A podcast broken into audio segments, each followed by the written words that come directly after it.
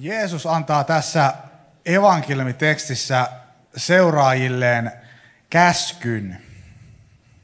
Katoin vähän määritelmää, että miten vaikka suomen kielessä määritellään käsky, että mikä on käsky.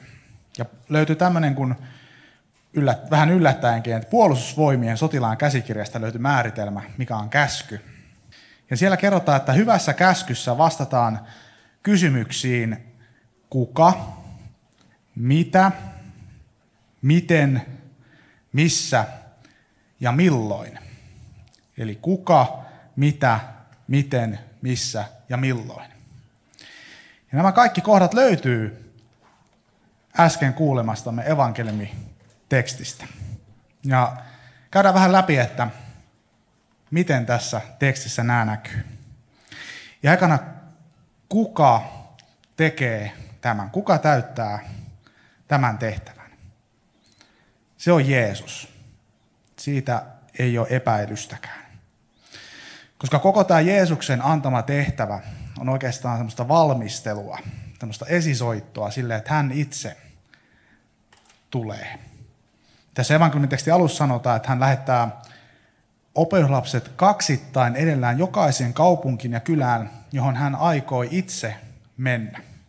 Opetuslapset menee valmistelemaan sitä, kertomaan, että Jeesus on tulossa. Me emme voi pelastaa ketään, mutta me voidaan osoittaa, että mistä pelastus löytyy. Kristitty voi osoittaa kohti Jeesusta. Kristitty on tien raivaaja ja suurlähettiläs, joka kertoo, että kuningas on tulossa. Se on tämän käskyn kuka. Jeesus sen tekee, mutta me lähdemme kertomaan, että hän on tulossa. No mitä Jeesus käskee tekemään? Tässä evankeliumitekstissä Jeesus vertaa opetuslasten tehtävää sadonkorjaajiin, jotka lähtevät peltotöihin Herransa omistamalle pellolle. Kuitenkin ennen kuin satua voi korjata, niin se pelto on pitänyt, se peltomaa on pitänyt muokata, kyntää, se sato on pitänyt kylvää, kastella ja hoitaa. Paljon on työtä tehty jo ennen sitä, ennen kuin päästään sadonkorjuuseen. Herra itse on valmistellut kaiken ja nyt hän kutsuu seuraajat keräämään sen työn hedelmiä.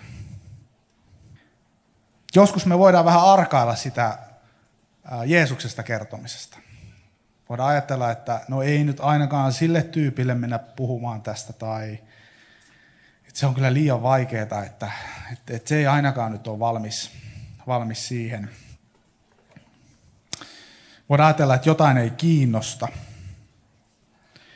Mutta mistä me tiedetään, mitä pyhä henki on jo tehnyt sen ihmisen elämästä? Mistä me tiedetään, että miten Jumala on jo puhutellut ja muokannut ja kylvänyt ja kastellut? Mistä me tiedetään, mitä sen ihmisen elämässä on ehkä tapahtunut jo? Voi olla, että hän, hän vaan odottaisi sitä, että joku tulee kertomaan hänelle Jeesuksesta. Voi olla, että Jumala on jo pitkään valmistellut ihmistä, jotta hän voisi tulla uskoon ja palata uskoon. Ei me tiedetä, että missä ihminen menee tai mitä pyhä henki saa aikaan. Tai mistä me tiedämme, että jos Jumala käyttääkin meitä valmistelemaan jotain ihmistä, että vaikka hän, me kerrottaisiin Jeesuksesta ja hän sitten kääntyisi pois, että nauraen tai jotenkin kyynisesti sanoen jotain, niin mistä me tiedetään, etteikö se olisi joku tärkeä kohtaaminen sen ihmisen elämässä. Joten Jeesuksesta kertominen kannattaa aina. Aina kannattaa puhua Jeesuksesta. Jeesus on Jumalan poika, maailman vapahtaja, joka kuoli jokaisen ihmisen syntien puolesta. Ja se, että oppii tuntemaan Jeesuksen, niin se on parasta, mitä ihmiselle voi tapahtua. Evankeliumi, ilosanoma, on paras uutinen, jonka ihminen voi kuulla. Mä että tässä on ehkä jotain, mistä meidän suomalaisten kristittyjä pitäisi vähän rohkaistua ja meidän pitäisi ehkä vähän luottaa Jumalaan tässä enemmän. Luottaa siihen, että evankeliumi on oikeasti iloinen asia jokaiselle ihmiselle. Se ei ole mikään tylsä juttu, se ei ole mikään turha juttu, vaan se on se tärkein asia, tärkein uutinen, minkä ihminen voi kuulla. Jos me tämä jotenkin sisäistetään, että, että se on tärkein juttu, mikä me voidaan toiselle antaa, isoin lahja, mikä me voidaan toiselle antaa, on puhua Jeesuksesta, niin eihän me silloin pidettä sitä itsellämme. Ja jos joku ei ota Jeesusta vastaan, niin ei se ole minulta pois. Ei se minulta mitään vie. No miten Jeesus käskee tekemään tämän tehtävän? Miten Jeesus määrää, käskee, että tämä tehtävä pitää täyttää? Miten viedään evankelmi eteenpäin? Aluksi näyttää siltä, että Jeesus antaa aika vähän työkaluja tähän tehtävään. Ei kukkaroa, ei laukkua, eikä edes jalkineita. Ja vieläpä susien keskelle. Aika ehkä vähän tylynkin kuulonen kohta. Tästä tekstikohdasta mulle tuli mieleeni eräs tämmöinen ajankohtainen sota-aikaan sijoittuva suomalaisen filmitaiteen mestariteos, josta me katsotaan nyt pieni pätkä. Tuolta. Välillä kristity elämä on vähän tällaista kuin sotamies Väätäiselle. On annettu iso tehtävä ja näennäisesti aika vähän työkaluja sen tehtävän täyttämiseen. Ja Jeesushan on antanut meille paljon isomman tehtävän kuin mitä Väätäinen tuossa pätkässä sai. Jeesus on käskenyt meidän mennä kaikkeen maailmaan ja tehdä kaikki kansat hänen opetuslapsikseen. Mutta meillä ei ole kukkaroa, ei laukkua, ei jalkineita. Hän sanoo, että älkää ottako tällaisia mukaan, kun hän lähettää opetuslapset siihen tehtävään. Monet teistä tietää, että kansanlähetyksessä on tällä hetkellä käynnissä YT-neuvottelut, mitkä voi tarkoittaa muutoksia. Ketään täällä ei varmaan haittaisi, että jostain laatikosta löytyisi semmoinen iso paksu kukkaro täynnä tonnin seteleitä. Ja me etsitään kyllä sitä ihan tosissaan, mutta, tota, mutta siihen ei toivomme perustu. Kansanlähetyksen tulevaisuutta ei ratkaise raha, vaan se, että etsimmekö me Herran tahtoa. Apostoli Paavali kirjoitti kolossalaisille. Me olemme lakkaamatta rukoilleet teidän puolestanne ja pyytäneet, että te saisitte runsaasti hengellistä viisautta ja ymmärrystä ja tulisitte täydelleen tuntemaan Jumalan tahdon. Miten Jeesus käskee tekemään tämän tehtävän? Kieltämällä kukkaron, laukun ja jalkineet, hän opettaa opetuslapsia luottamaan häneen. Jumalalla on paljon suurempia lahjoja annettavana,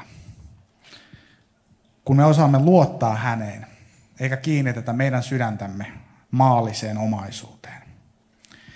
Jos kristityn sydän on kiinni maallisessa omaisuudessa, niin se ei voi olla taivaassa. Ja mikään, mitä meillä täällä tässä maailmassa on, ei meidän kukkaro tai meidän laukku tai meidän jalkineet vedä vertoja sille, että mitä meillä on kerran taivaassa. Missä Jeesus käskee tekemään tämän? Tämä on helppo. Jokaisessa kaupungissa ja kylässä, sanottiin tuossa tekstissä. Ei ole olemassa maata, kansaa tai ihmistä, jolla ei olisi oikeutta kuulla evankeliumia. Jokainen ihminen on Jumalan luoma ja jokainen ihminen on Jumalalle niin rakas, että hän antoi ainoan poikansa, jotta ei yksikään, joka häneen uskoo, joutuisi kadotukseen, vaan saisi iankaikkisen elämän. Milloin Jeesus käskee tekemään tämän? Hän käskee tekemään tätä tehtävää tuomiopäivään asti. Viimeiseen hetkeen asti. Jokaiselle ihmiselle. huolimatta siitä, miten pimeäksi tämä maailma muuttuu. Kun me kohta noustaan tunnustamaan meidän kristillinen uskomme apostolisen uskon tunnustuksen mukaan, niin mieti hetki, että keneltä kuulit ensimmäisen kerran niistä asioista, mitä me kohta tunnustetaan. Kuka kertoi sulle ensimmäisenä, että Jeesus on noussut kuolleista? Kuka kertoi sulle siitä ensimmäisenä? Todennäköisesti se on joku ihminen, vanhempi, isovanhempi, sukulainen, ystävä, seurakunnan tai kristillisen järjestön työntekijä.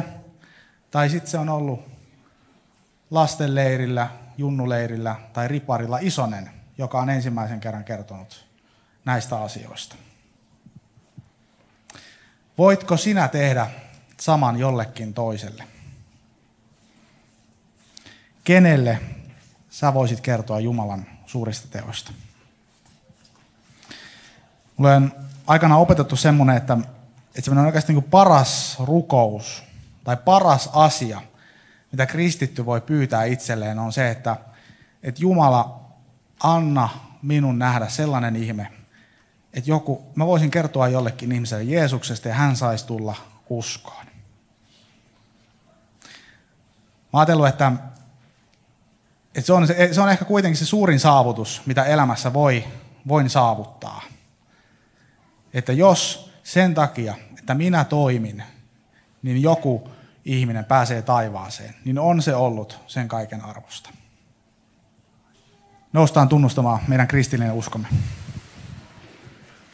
Minä uskon Jumalaan, Isään kaikki valtiaaseen, taivaan ja maan